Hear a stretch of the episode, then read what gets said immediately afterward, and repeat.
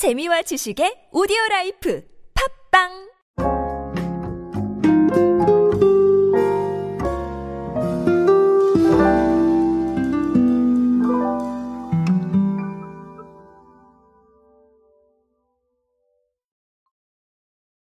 챗GPT의 등장과 함께 이 대화형 AI 그리고 챗봇은 굉장히 다양하게 활용이 되고 있죠.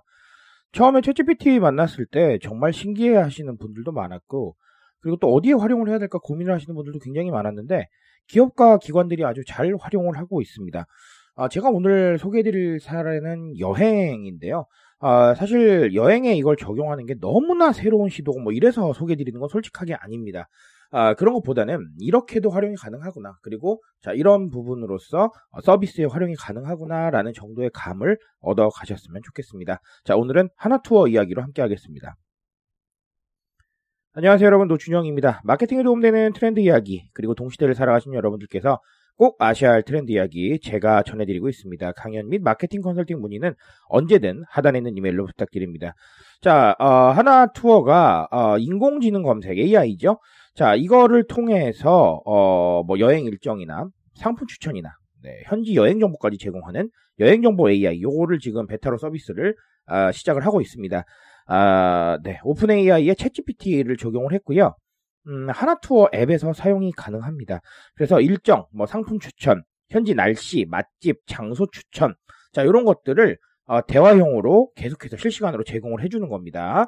자, 조금 특이한 거는 챗GPT의 답변을 그대로 연동하는 것이 아니라 이용자들의 질문과 국내 여행 트렌드에 맞게 필터링을 거쳐서 조금 더 자연스러운 질의응답이 가능하다고 합니다.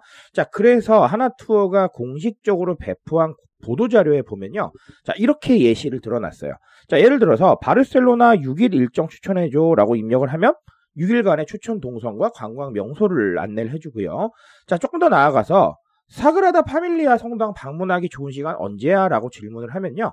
관광지별 운영 시간과 방문하기 좋은 시간 이런 것들을 알려준다고 합니다. 아주 좋네요. 그렇죠? 자 그러면 이거는 이렇게 구축을 해놓으면 나중에 이제 고도화 작업하고 서비스 품질만 개선을 해주면 되는 거예요.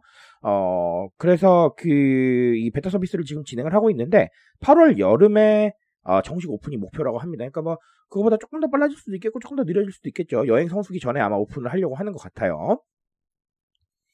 자 아주 네 좋습니다.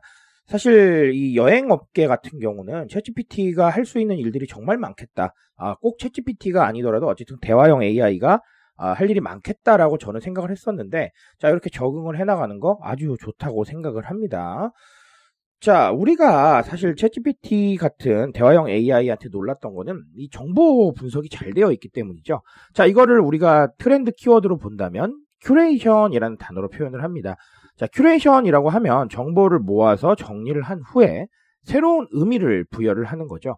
이 새로운 의미가 뭐 거창할 것까지는 없습니다. 예를 들어서 오늘 나온 바르셀로나 6일 일정 추천해줘라고 한다면, 어, 이 정보를 정리를 해서 이렇게 물어본 사람을 위해서 제공을 하게 되면 새로운 의미가 부여가 된 거예요. 그쵸? 그러니까 그렇게까지 어려울 건 없는데요. 어, 이게 사실은 사람이 하기에는 쉽지 않은 영역이에요. 왜냐하면 방대한 정보를 빠르게 어, 수집을 하고 또 여기에 대해서 정리가 나와 있어야 되기 때문에 사실 쉬운 일이 아닌데 AI는 네 조금 더 쉽게 진행을 하고 있는 것 같아요. 그래서 대화형 AI가 각광을 받고 있는 거겠죠. 자, 그래서 어, 만약에 조금 활용할 수 있는 폭이 있다면 이 대화형 AI는 정말 다양하게 활용할 수 있다고 저는 보고 있습니다. 뭐 예를 들어서 뭐 추천을 하거나 일정을 짜거나 이런 것들은 제품에 상관없이 다 가능합니다. 그러니까 뭐 중고차 업계에서도 활용을 하고 있고 제가 봤을 때 뭐 요리 쪽도 어, 식료품 쪽도 충분히 다 활용이 가능합니다. 그러니까 모든 업계에서 다 활용이 가능하시다라고 보셔도 무방할 것 같아요. 아, 특히나 아, 추천이나 뭐 이런 부분들이 들어가는 상황이라면 더더욱 네 가능하다라고 보시면 되겠습니다. 자 그리고 만약에 우리가 이런 상황을 조금 좀 적용을 하긴 좀 어렵다라고 하셔도 이 큐레이션의 의미는 보고 가셔야 돼요. 어쨌든 우리 타겟 대상들이 정보를 필요로 하는데 이 정보를 타겟 대상이 직접 정리하게 하는 건 상당히 좀 어렵습니다. 아, 결국은 그분들은 할 게 많아요. 할 일이 많고, 그리고 우리한테 기대하는 바는 직관적으로 소비할 수 있기를 바라는 겁니다. 그런데 니들이 정리까지 다 해라고 얘기하는 건 너무 잔인하다는 거죠. 자, 그러니까 어쨌든 간에 우리를 소비하는데 필요한 정보는 우리가 정리해서 던져야 됩니다. 자, 그런 주제별 방식들에 대해서 계속해서 고민해 나가실 수 있기를 어, 바라고요. 그리고 뭐 이런 대화형 AI는 음, 방금 말씀드린 대로 어, 추천이나 뭐 이런 게 연관되어 있는 서비스들에서는 언제든지 활용이 가능할 거라고 봅니다. 그러니까 조금 더 열린 마음으로 한번 생각해 보시면 어, 네, 재밌는 사례들 많이 만드실 수 있지 않을까라고 생각을 해봅니다. 자, 그렇게 정리 드리고요. 저는 오늘 여기까지 말씀드리도록 하겠습니다. 트렌드에 대한 이야기는 제가 책임지고 있습니다. 그 책임감에서 열심히 뛰고 있으니까요. 공감해 주신다면 언제나 뜨거운 지식으로 보답드리겠습니다. 오늘도 인싸 되세요, 여러분.